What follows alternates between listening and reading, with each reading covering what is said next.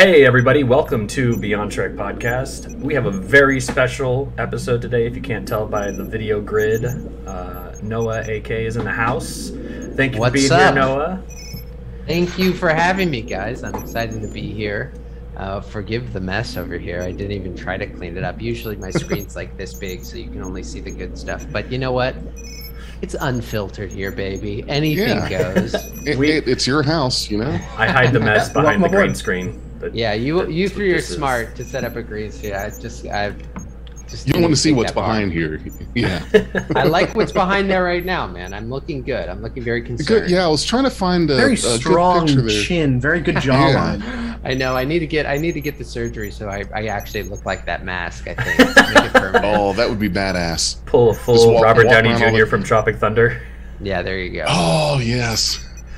And you know my esteemed co-hosts Renzo and Big J.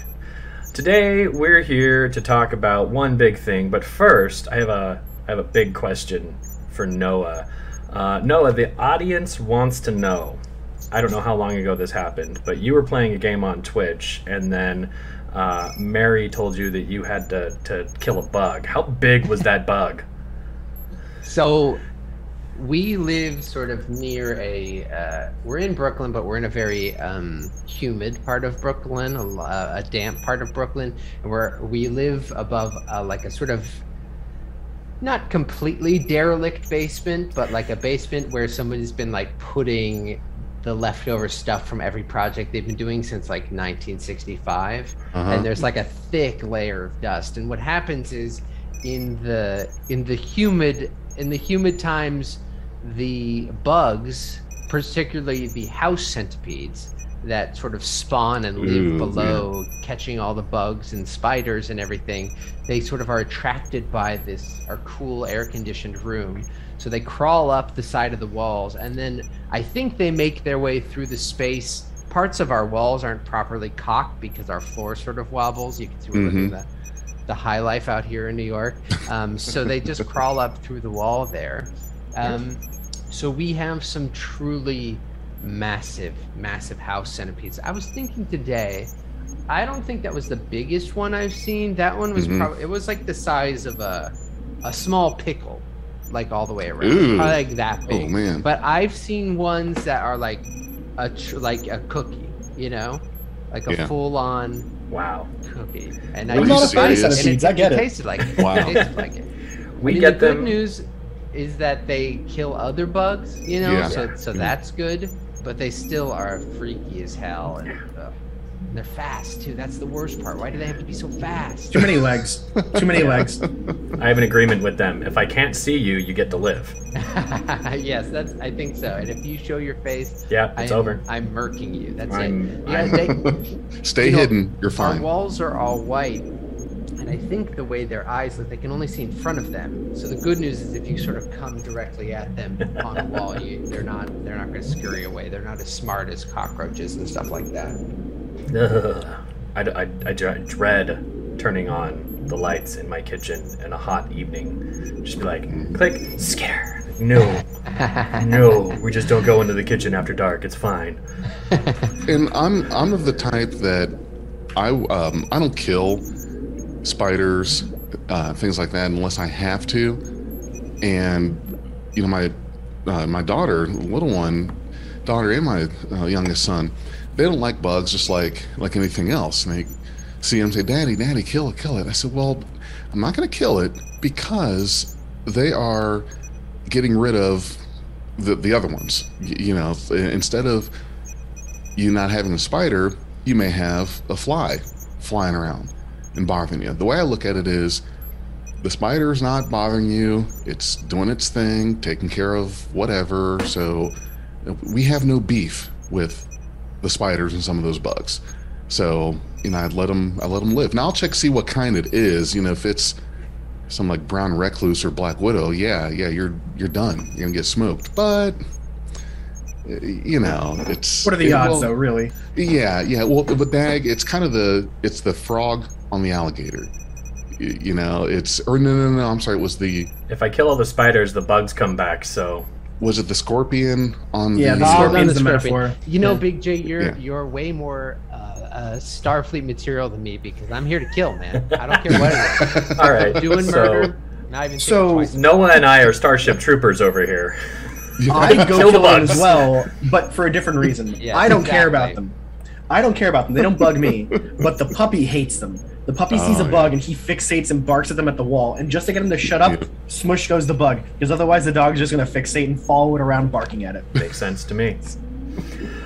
Well, let's get to the meat of why we're all really here today. Noah, about 6 weeks ago, I pinged you on Twitter because you had, you'd been talking about losing your nerd card, I guess. You thought you were going to get kicked out of the Q Continuum because you hadn't seen any of the animated series. And so I was like, truly a terrible confession that I felt compelled to make on the internet. I don't know why, but I just felt like it was time to come clean. It would be been weighing heavy on my conscience. As it has all of us. As soon as I brought it to Big J and Renzo, we were like, we have to do this. You guys were pissed. Yeah, you guys were really pissed off. We can help. You guys didn't see the beginning of the Zoom meeting, but they were just screaming at me for like 10 minutes. Oh, really? Yelling. Yeah. Wow. It was intense. Legit. Very true. Extended edition. What? I invited you to watch a couple of episodes and give us some feedback on what you thought. Now, some real thought went into these episodes because we took into account some things that you have done according to Wikipedia, and we felt that two episodes, because we were like, what's going to be like the worst and the best, two episodes that also heavily featured Spock, the character that you once auditioned for. And so those two episodes were The Infant Vulcan, written by Walter Koenig, and Yesteryear, written by D.C. Fontana. So you watched those today. I watched them today. Yeah, I thought, especially Yesteryear, we've got major Andorian presence. We've got D.C. Fontana, the queen originator of the Andorians. So I was in Andorian heaven on that one. I don't know what was wrong with their coloring, the gray coloring. It was very strange. You have a factory. There's an exploration for this one, yeah. Hell yeah, I knew one of you guys would have it. So the guy who was doing the inking on the original cells was colorblind. He didn't realize that he wasn't inking them in blue. No. So he ended up gray as a result. That is the actual explanation for it. That is a wild job to have, to be a color grader and be colorblind. That feels like a Mr. Magoo thing. Yep. You'd think that would be a question that would come up during the interview or something. So the explanation for this in canon has been, at very least, that Thelin was at least partially Aenar. So, like the Aenar from Enterprise, he can be pale. Oh my god, that's like, that retcon is like such heavy lifting, it's making me feel sick. Give me a break here. Oh my god. That's what we do. We retcon to... There are times I've seen retcons that are like, the gymnastics that had to happen for this retcon is insane. I mean, let's talk about some Discovery retcons too, right? Yeah, we're talking Mary Lou Retton. Mystery insane. Sister. Let's not talk about it. How about that? I love how everyone gets so obsessed with retcons, and the truth is, he was colorblind. That's the retcon. That's what I love the most. It's like, there you go. Oh god, we gotta find a retcon. Oh my god. Oh my god. And we need to make it make sense. Like, I just grabbed a color pencil. Give me my cannon. I love it. Do you have a cannon? Arm the cannon. Fire the cannon torpedoes. So Yesteryear, that was one of my personal favorites. And Renzo, I know you had segments on that, and I wanna hold that discussion to the other half to talk about the one that I thought was really funny, The Infinite Vulcan, where the Enterprise crew goes and visits a land of sentient plants and then makes a 50-foot Spock, whose body we get to see dead in Lower Deck Season 2. Canon, baby. It's amazing. Hell yeah. You gotta love that continuity, right? Only Mike McMahon could make it happen. Amazing. Yeah, he could. What'd you think of that episode? I loved it. I mean, I love both of these. I think they're so much fun. I love that they just get straight to the point. You know, it's like there's literally no preamble. It's like, we're here. Here's the mystery. And there's absolutely no B plot whatsoever. They didn't have time for that. No, they had no time for it. It's 24-minute episodes or whatever? Yeah, I was about to say 24. I love how there was, it just was like seemingly like random twists and turns where it's like, we have a plant people, and then the plant people lead you to other plant people that got sick, but it's a trap. But then there was a guy here who cloned himself, and he really just wants to make a bunch of other clones to stop the wars. It's just like truly the most amount of twists and turns you could pack into 24 minutes. It's like Walter Koenig was doing like one of those like poem things you do on a fridge where you just take random words and then put them together. It's like plant people, 50 feet. So it was great. I loved it though. I loved it. Yeah, no, Walter didn't have an easy time writing the script either. Apparently Gene Roddenberry made him like go back and fix things like 10 plus times on it too. So like this was definitely a collaborative thing between the two. That's well, so that funny. Makes sense now.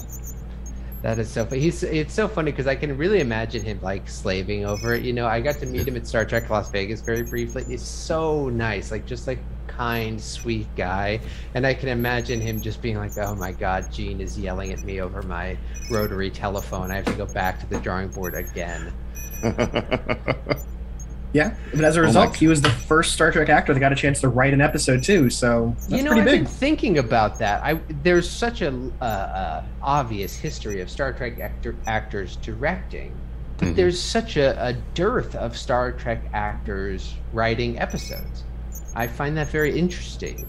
Feels like somebody should get in there. I don't know. I mean, I'm sure you know a couple, right? You can make some suggestions, I think. Yeah, I should start talking to people about it. I mean, it's challenging nowadays because the stories, especially for Discovery and Picard, the arcs are so specific that it you know, we'll see what Strange New Worlds turns out if they sort of stick to what they're saying with the episodic stuff. But yeah, nobody believes that. Totally. I am an optimist. I am hopeful. But either way, it's just challenging, even more challenging. But yeah, it's interesting. I'm very surprised that we don't have more cast-written episodes, especially from the before days when, you know, basically you could send a script into a mailbox somewhere in Glendale, and they're like, yeah, sure, we'll do it. Whatever. We got 24 of these things. That's true, yeah. They were doing that for Next Generation. They're just taking in scripts. Well, when you're doing shows with seasons that long and you're episodic, there might be some serialized undertones, or there may be that one thing that had you seen a past episode. But when you're doing a show like that, well, I think it was 26 episode seasons for TNG back in the day. Yeah, and so you've got that, and for DS9, for Voyager, it's like, people, please send us some scripts. We're running out of ideas fast. There's too many episodes here. We're dying. We need some filler.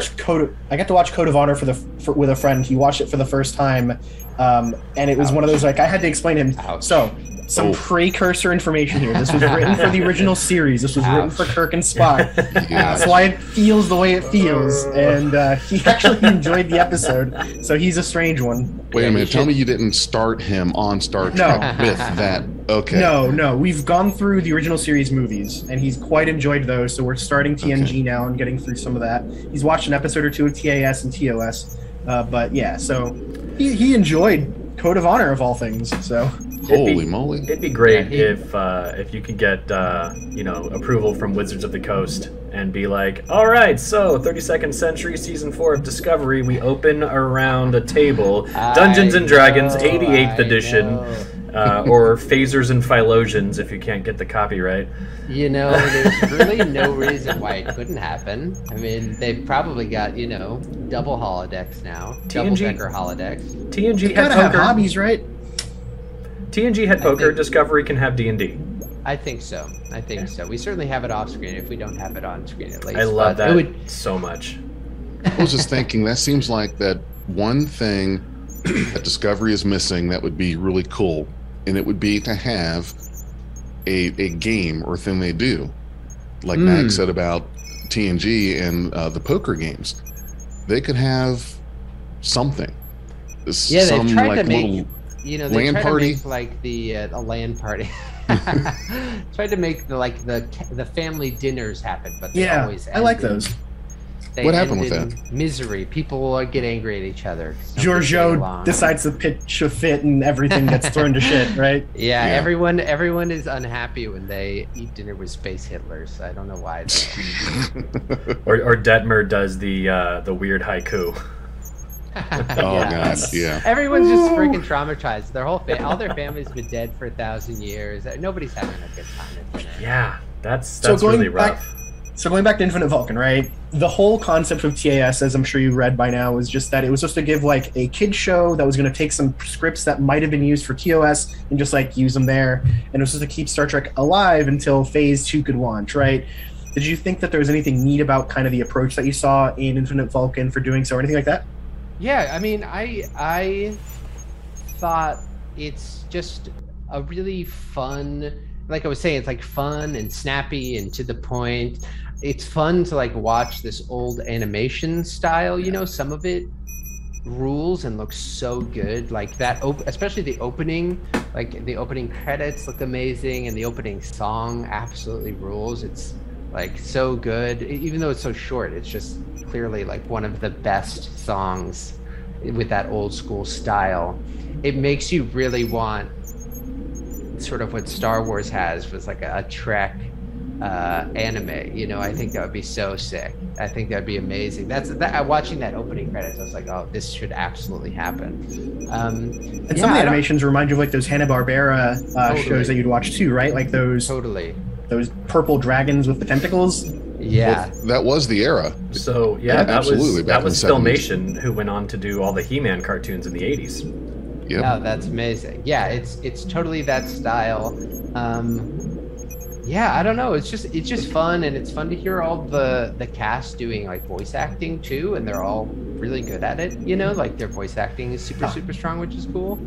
Fun one for you. So throughout TAS, which I'm sure you'll watch more of, you'll see that Jimmy Doohan and like ends up doing 80 different voices for different characters throughout it. He keeps getting reused. Majel Barrett does a ton of things. Anytime they need a female character, was Nichelle too. So yeah, Nichelle Nichols does as well. I noticed that. I think Nichelle did too. I can't remember if it was. It must have been in this one because I don't think she was in Yesteryear. Yesteryear. She did two. I can't remember which two she did. And Phylogenians. Barrett did Amanda and I think like Nurse Chapel or one of the other people as well. Yep. Which was great. I love it because of course you immediately are like, oh yeah, amazing. So it's a challenge. So a story you'll like to hear about the animated series, when this was being done and they were bringing back the old actors. At the time, it was only going to be William Shatner, Leonard Nimoy, DeForest Kelley, and James Doohan. Majel Barrett, yeah, probably, because of course you're the wife of the creator, you're going to be in everything. So what Leonard Nimoy did in regards to the casting is that unless George Takei and Walter Koenig had their roles reprised as well, and I know, yeah, I believe also Nichelle Nichols, he was going to walk. He had to get. He wasn't going. 2 out of 3 of those. And yeah, right, he got and got 2 out of 3. Yeah. But if he, it was going to be something, and I don't know why they didn't. I think it was a budget thing. I think it was a budget issue. Yeah, a budget issue. But he did that. He stuck up for him. Said, "If I'm walking. If you don't do this, you've really got to appreciate that from a colleague and coworker saying, this show doesn't happen if you don't respect and include this person, that person, etc." So yeah, a little background about the animated series. Love that. Love that. What a dude. It's always budget stuff too. That's how all this weird, anything weird or bad that happens, it's always budget. It's budget. Yep. That's awesome. What a great story. Would that be the reason why you're character Rin in Discovery had losing antennas? Was it costing too much for the makeup budgets? They said, you know, if we just take the antennas, we can shave a little. How much did that save per episode? I'm thinking $100. Well, think about it though. If I'm around for that long, they got to make a move at some point, and they're either going to be mechanical, which they're never going to do, or they're going to CGI them, which is going to cost a huge amount of money. So yeah, actually, it was budget. So you suffered a budget slash, literally. Everyone has. Every Star Trek actor has suffered, and no matter how big or small, has absolutely suffered a budget slash before, without a doubt. But yours are very visible budget slash, just right across the top, Mr. Mod. Just a little off the top. Hey, no. They grow back, right? They grow back according to Shran. Right. Well, you know, everybody says that, but like, Archer did a clean, nice cauterized versus like yeah. Osira is meanwhile torturing me on a slave planet. I don't think she's gonna let them. Also, how disappointed would it have been if there's like a whole, you know, montage of me crowing my antenna back, like, yeah, I'm back, and then they blow my brains out 10 minutes later. It's like, come on, why do we do that? I think that sounds delightfully hilarious. It'd be fun for us, but everybody else might not. Let them grow back, cut them again, let them grow back, cut them again. Like trimming the hedges, just can't make sure that, you know, there's like some elder Andorian walking around, he's got like 8-foot long antenna because they just never stop growing. That's funny. That's funny. I'll be curious to see if they wind up making the move on Strange New Worlds. I mean, they kind of backed themselves into a corner, so I'll be curious to see what they decide to do with those. How cool would it be to bring in Thelin into Strange New Worlds? There you go. Now we're talking. Now we're really thinking. Let's see if they retcon him as an Aenar or not. So I've got some story for you there then. Let's talk about Yesteryear then. So Yesteryear, written by D.C. Fontana. It's generally regarded as the best episode of TAS, right? Tell me what you thought. Before we go on, I just want to say the guy's plan to send a super militia through space was just to make Spock big. You wanted to make a million Spocks. And you wanted to make a million, but like the only thing he was going to do is just make them really tall. He wasn't going to give them superpower or mind thing or anything. It was just to make them tall. And as a tall person, I think it was the right call. All right, that's enough about that. Let's talk about Yesteryear. So, Yesteryear, generally regarded as one of the best episodes. Clearly it's going to touch on a couple subjects that you like. You liked Andorian representation. It's going to talk about Spock's upbringing, which we see in the 2009 movie, and we learn more about from Ethan Peck's Spock in Discovery, right? Like, what do you think of this episode overall? I love this episode. I like that it's like really getting into just like the meat of, again, it's just like it's right into it right away, which I kind of love. I love the mix between between like how serious it is of like, you know, this young boy trying to like accomplish his unyielding father's demands, sort of caught between two worlds, and then juxtapose that with like the voice of the Guardian, which was just like somebody they pulled off the street and like shook him as he was like, go through the portal. Yeah, it's so funny. I love it. It's so great. I wish that should always be the voice of the Guardian. So great. There's Jimmy Doohan again. Is that him? Yeah. Oh, that's he was amazing. The healer as well. No way. I didn't know all that. That's amazing. Yeah. He was great. I love it, man. I just... You could have gone with a different choice for the voicing the Guardian. I feel like... You can't copy Burt LaRue all those many times. Okay. Burt LaRue's the original voice from City on the Edge of Forever. It's right perfect. On. I thought it was perfect. I wouldn't have it any other way. I love the time travel episodes. I loved seeing, like, Spock get bullied by kids that we saw again in Star Trek 2009. Like, that was a cool. Like, they pulled that into the movie. You know, they definitely added a lot of depth there. And DC Fontana was in charge of like how Vulcan society was presented. What's really funny is that in one of her notes, she was like, Spock has absolutely no siblings, end of story. And I was like, whoa, but they answer that, you know, he answers that in Star Trek V. He's like, technically, I do not. I have a half-brother. So, you mean Michael technically is just an adopted sister. It's not a sister sister. Well, but that's the same as the Avengers, Thor making that comment about Loki that, well, he was adopted. He's adopted.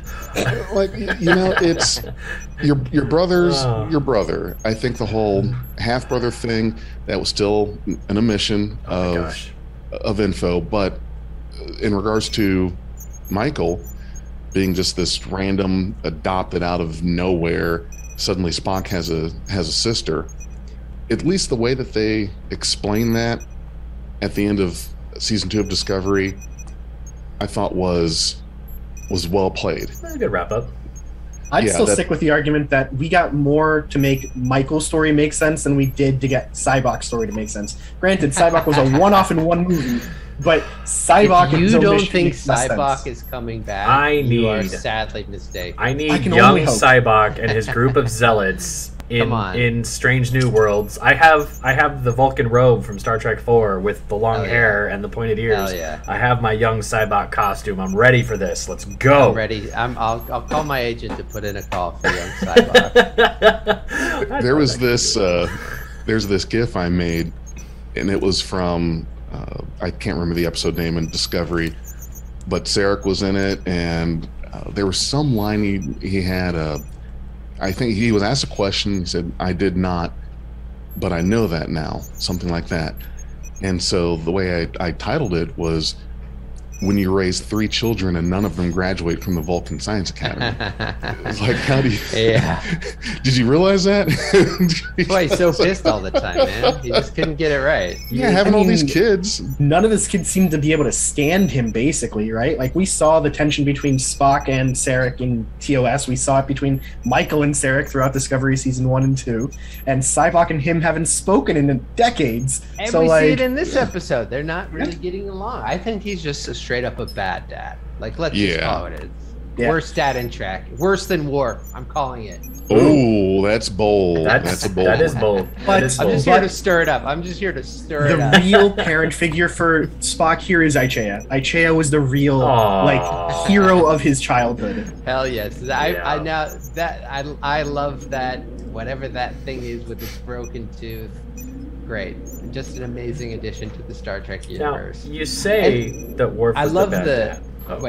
Go ahead. I was just going to be like, you say that Worf is the worst father, and while that might be true, I'm going to add on to that and be like, at least Sarek knows his wife's name. We never hear Worf's mom's name. We don't know who Worf's mom is. Like, I need Star Trek 3, the second, the search for Worf's mom. I need to know what that is. I don't know, man. Maybe in Klingon society, it's not important. It's not a big deal because you're the son of the father, and perhaps that's just how Klingon culture works. Is your lineage? Man. They made a Dochtag that had his mom and Lursa Bator and their kid on it. I'm pretty sure that they could totally do that. That's my attempt to explain. Retcon sounds like a retcon something. I tried. I kind of. Retcon alert! Retcon alert! Hi, Dr. Phil Phlox, also known as John Billingsley, speaking. I am the president of the board of the Hollywood Food Coalition. We serve terrific multi-course meals to the unhoused and to those in need 7 nights a week. We assist as many as 100 nonprofits with their food needs, buttressing extraordinary social service programs. We work with community partners to address issues of food insecurity here in SoCal. We do lots of other great stuff, but how much time do we have? If you're in LA, come and volunteer with us at hofoco.org/volunteer, and any Federation credits you can spare go a long way.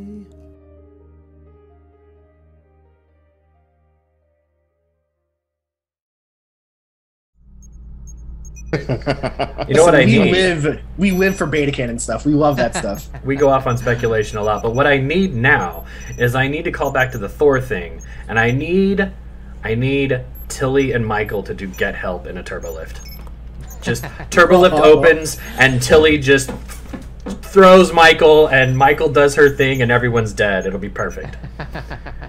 Please don't get me talking about the turbo lifts in Discovery. No, it's not. You know my beef. For my sake, Big J, I don't really want to hear it, so don't. I was dead by that point anyway, so it's not my problem.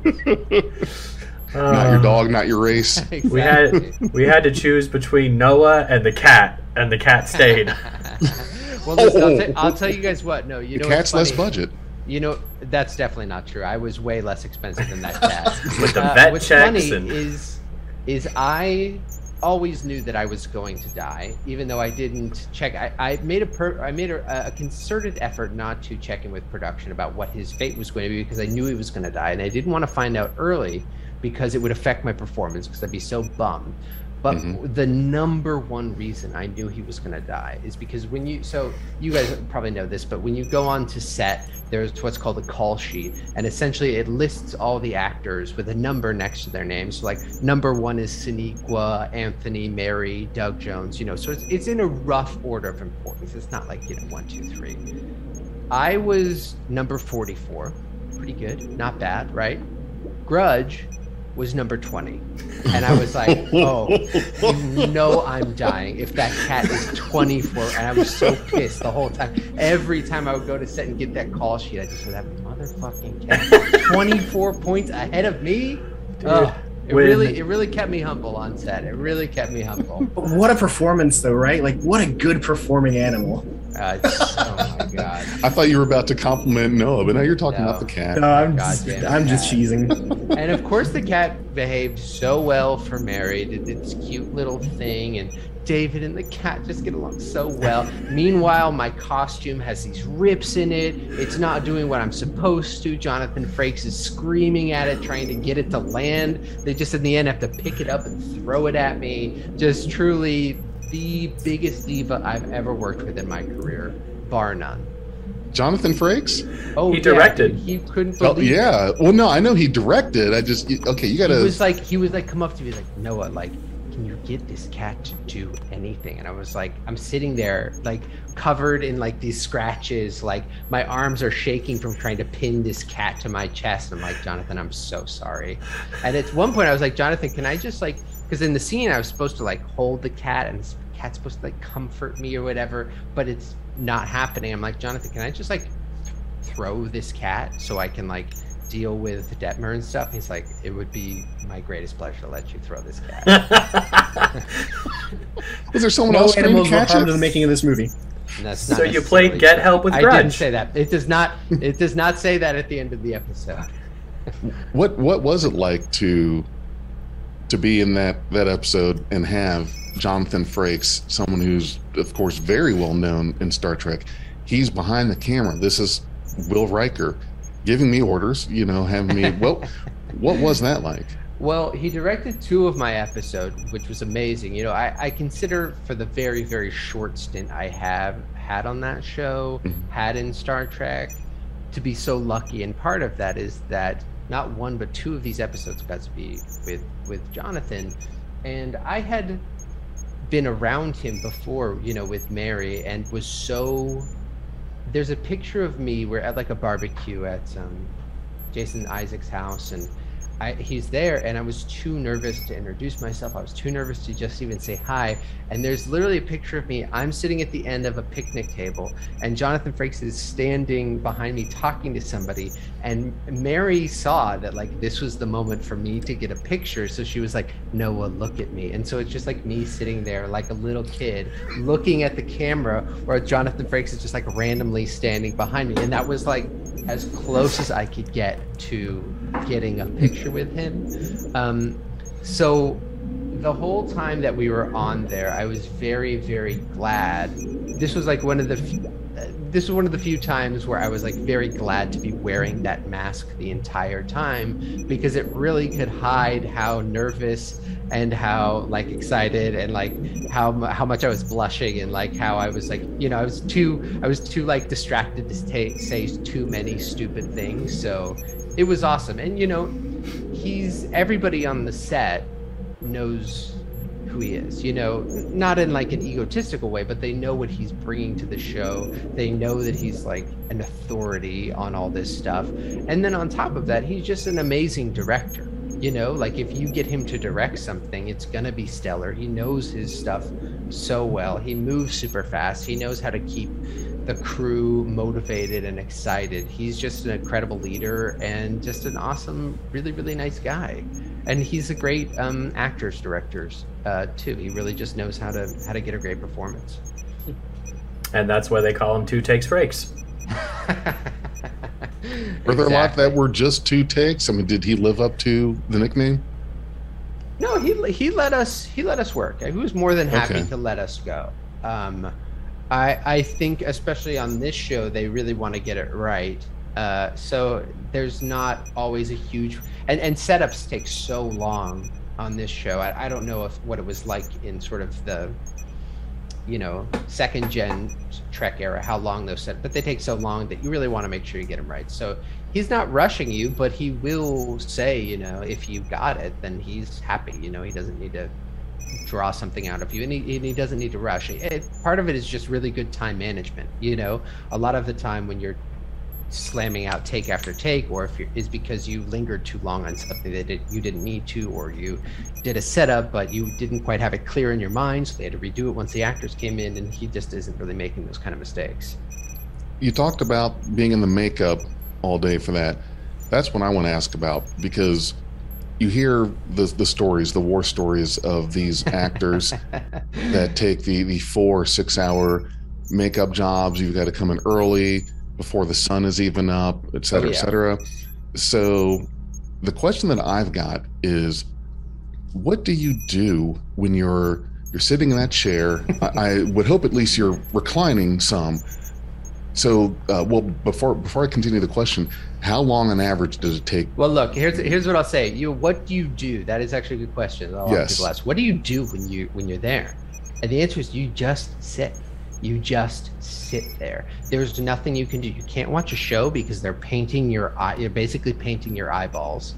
You can't listen to music because they're putting a full mask around you that goes over your ears, and there was no ear holes on my mask.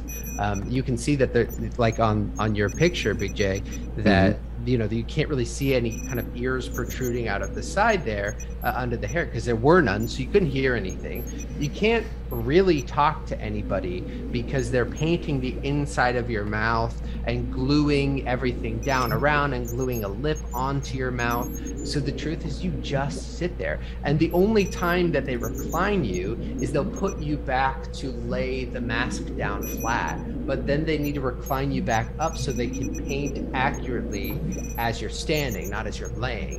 And if you're laying, when they sort of airbrush the paint, it'll fall like incorrectly. So you're just really sitting there and listening to, you know, whatever random Spotify station is there, and they play the same. Or my prosthetics person Mike, who's been in the industry forever, you know, he's been doing this forever, amazing prosthetics guy, but he would play the same playlist, so I would know where we were at in the process based on the song that I would hear. I'd be like, all right, well, we're at this crappy song and we're at this one. When I started in the first episode, you know, I had this this like white beard that they had there.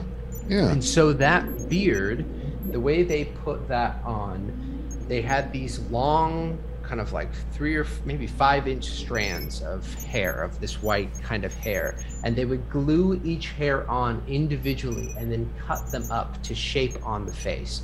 And that added about 2 hours to prep time. So my prep time on that first episode, both because when they put on the mask, it's just like a light blue Halloween mask. It looks like trash, like it looks like nothing. So it's really the painting that gives it life and texture and any sense of realism. So those, especially the first few times, it takes a while to get in the groove and understand, oh, I need to do this first and then that, or this is what's going to make it look good, or, you know, if I do this here, I won't have to go back and retouch that. So it took about 5.5 hours for that first episode, and then by the second episode it was down to about 3.5, but I don't think we ever got it below 3.5 in total. That I was sort of in prosthetics, because you'll be in prosthetics, you'll go over to hair, they'll tape the hair onto the head, and then you go back to prosthetics to finish. So yeah, between 3.5 to 5.5, which meant, depending on when we were, you know, starting shooting, I would get there at 4 in the morning, 3 in the morning, and then sit in the chair for 5 hours, and then everybody else showing up and getting a dot of makeup. You know, David's like just getting a little powder, and meanwhile I've been there for 8 hours already. So you go back to your trailer, pass out, come back to your blocking, pass out again. That's the other thing, is that wearing that, it's different than, you know, I don't have the experience of having prosthetic pieces like, you know, like Emily has, which is like a piece that's sort of blended into her face, or like a lot of sort of you know, older Trek would have, which is like maybe a top piece that goes over their head or like side pieces that are blended in, but that are really just like makeup pieces stuck on. Because this is a full encased mask, it's a really, really weird feeling. Your body really has no idea like what's... Whoopsie, is that me? No. It could be me for some reason. That's really weird. Oh, sorry. It happens. No, all good. When you're wearing that full mask, your body thinks that you're being devoured. It thinks claustrophobia. It thinks like something is compressing your head and eating you slowly, so it's constantly trying to put you to sleep, so that you can die in your sleep. Dying peace. Gotcha. Yeah. So I would, not only because I was tired of getting up early, but I would. I don't really like nap that much. I'm not a big like napper, but without fail, and Doug is the same way when he does his stuff. I would just lay down and like a vampire, I'd cross my arms because you couldn't lay on your side because it would hurt the mask.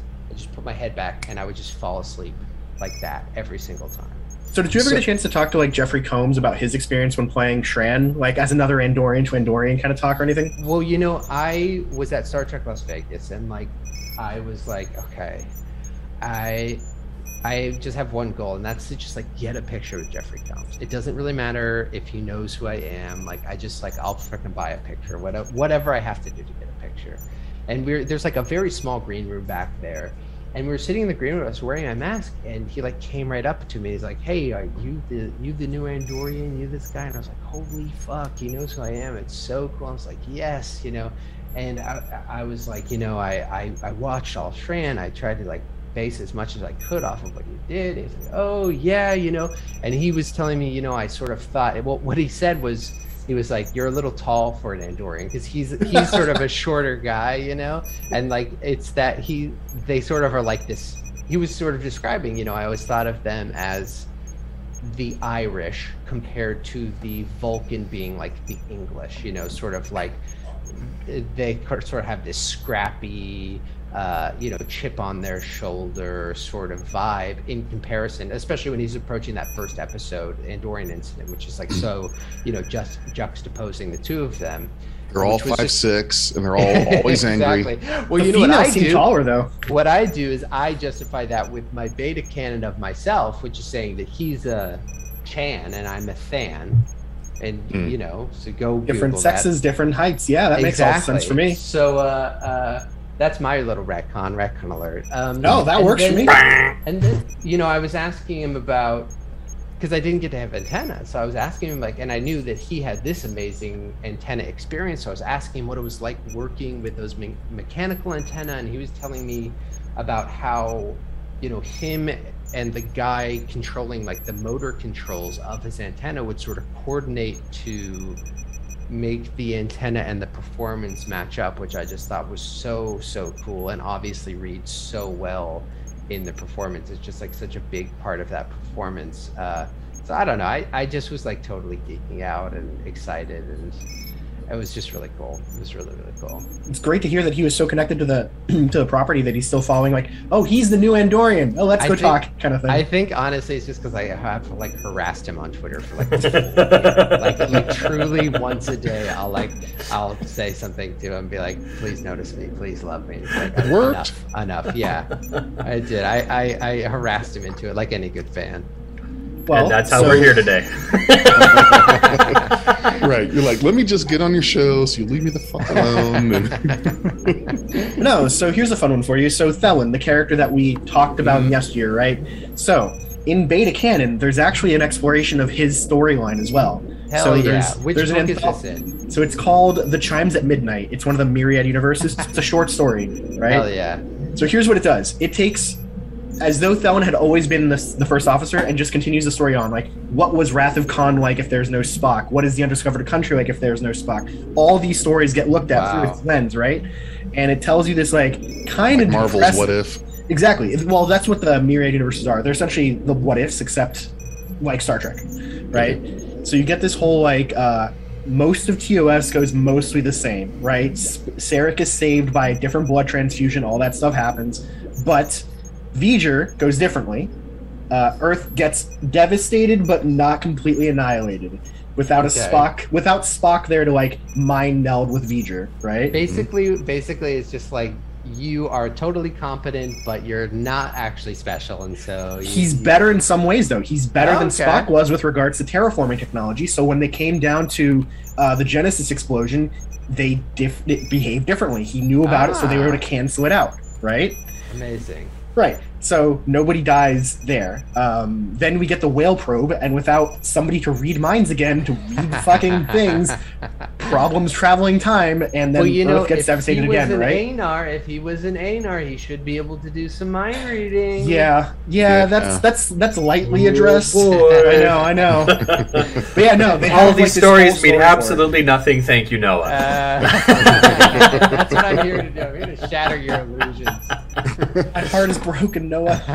But no, so it's just a good story. I definitely recommend it. It definitely goes through like how they interact with Chang and the Undiscovered Country, right? Because it's not like he's not a diplomat.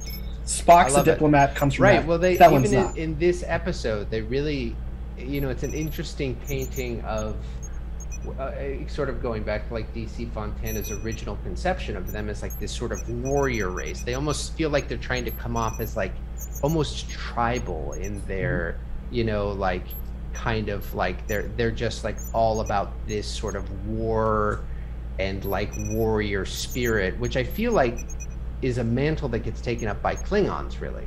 And so then you sort of, it's interesting. That's why I sort of focus one of the reasons I focus so heavily on Jeffrey's performance is because like that sort of warrior ethos doesn't totally hold up because it sort of is taken on by the Klingons instead. So, later on, it's interesting to see what they kind of build into next. Yeah, Andorians are definitely pugnacious, right? But they don't really seem like they're conquerors. Like they want to, they'll dive into the scrap if they have to. They'll kick your ass, but they're not there to take over your planet. Exactly.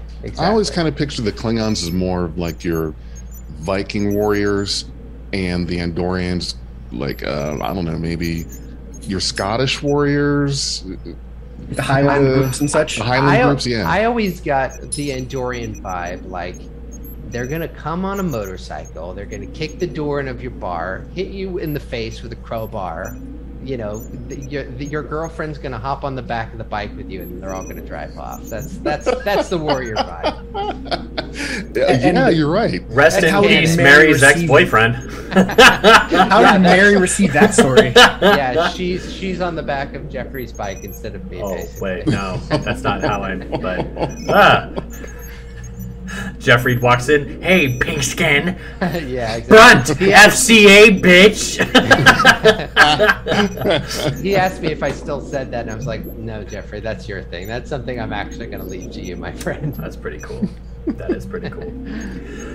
Well, sir, I made this little plaque of the tweets that you had mentioned. I'm gonna read them. Oh, that's amazing. I'm gonna read them. I say I made a little plaque. My crappy printer did a horrible job, and the paper's glued to styrofoam, but it's a plaque. On December 2nd of 2020, you said the animated series is a total blind spot for me. On August 8th, you said it's time to come clean. I've never seen an episode of TAS. I will submit my formal resignation from Starfleet and jettison myself into the nearest sun in the morning. Little squiggly, angry face. I still feel like doing that. Just in general, I feel like I should jettison myself into a sun every time I get up. Well, hold that thought. There's one more tweet, and there's a box sitting in front of you. The third one is like, thank you, President Trump. It's like, no, don't read that one. Don't read that one. No. That's the fourth one. Triangulum Audio Studios said, wait, what's this about? Is someone harassing Knack? Do I need to get my ass-kicking boots, that are canon, by the way, out of my shoe closet? To which you responded, you all rule. No, I think it's just in reference to me admitting I've never seen an episode of TAS and threatening to exile myself from the Q Continuum. Yeah, I'm just basically outing myself for no reason. So that you're also showing your nerd cred while outing yourself into it too, right? Yeah. Don't tell people that. That's my Kardashian side coming through. As a man who's grown into the concept of being able to admit weaknesses and like you're so strong into the fandom, like I just became a completionist last year, I ain't gonna lie. But that was the tweet. That last one there was when I contacted you, August 10th. And I have been working with my bros here to find a way to reinforce that you are the coolest person. Don't get me wrong. You follow us on Twitter, so you have to be that cool. That's the law. But law. I wanted to give you something, so I sent you the box in front of you. So you can go ahead and open that. Box. All right. What's in the box? Wrong franchise. Brad Pitt's wife's head. Wait. All right, here we go. I've got a card. It says official nerd card. Oh, that is nice. Yeah. So I want you to think of this as we're not giving you back your nerd card. We're just letting you know that you've always had it and you'll always be right there. I mean, I like to. You've really picked the two nerdiest pictures of me here. It's wonderful. You know, you could have got my glam headshot, but no, you got a picture of me from 2012 in the middle of lunch. It's amazing. This is awesome. You know, well, thank you guys. And we've got a little keychain here too, as well. Yeah. So I custom painted that to look like a pad. Oh, hell yeah! And it's a little Delta sticker on the back. I did. And this is awesome, dude. And you can put a little photo in there or something like that. I love this. Ah, well, thank you guys. It feels good. Dang, it feels good to have my nerd card. Don't let the gatekeepers keep you out of any fandom you want to be a part of, right? Don't let them leave you out. Now I can start gatekeeping people and keeping them out of this fandom, what I always wanted to do. But now he's going to be like, Beyond Trek said, I'm a nerd, so fuck you. And we're going to be like, whoa. He's right. Yeah, I'm going to start screaming at people on Twitter now. Hey, Dag, got a quick question for you. Is there any way around this part you could do an edit out so I can say hi to my son Nacho? He just stopped by unexpectedly. Well, I think we're going to wrap up because I think we've talked about the episodes. Noah, we'd love to have you back to do another TAS thing sometime. Anytime, guys. Cool. Well, I really appreciate this. This is a truly wonderful gift. Feels good. I feel complete. There's like a piece of my soul was missing, but it feels back. I feel strong. I feel good. And it's great. This is awesome, you guys. And thank you for having me on. And thank you for finally giving me excuse to clear up the empty spot in my heart, which was Yesteryear and 50-foot Spock. All right. Well, to the audience, thank you for going boldly with Beyond Trek Podcast. And this is Tuvix, by the way. Thank you. Hey everybody, I just wanted to give a quick shout out to our Patreon and Anchor supporters. Big thanks to Stephanie Baker, S. Tam, Anne Marie, Jim Cook, and Nora Higson. We really appreciate your support. Thanks for being a part of Beyond Trek Podcast. We are Beyond Trek Podcast. Lower your inhibitions and surrender your years.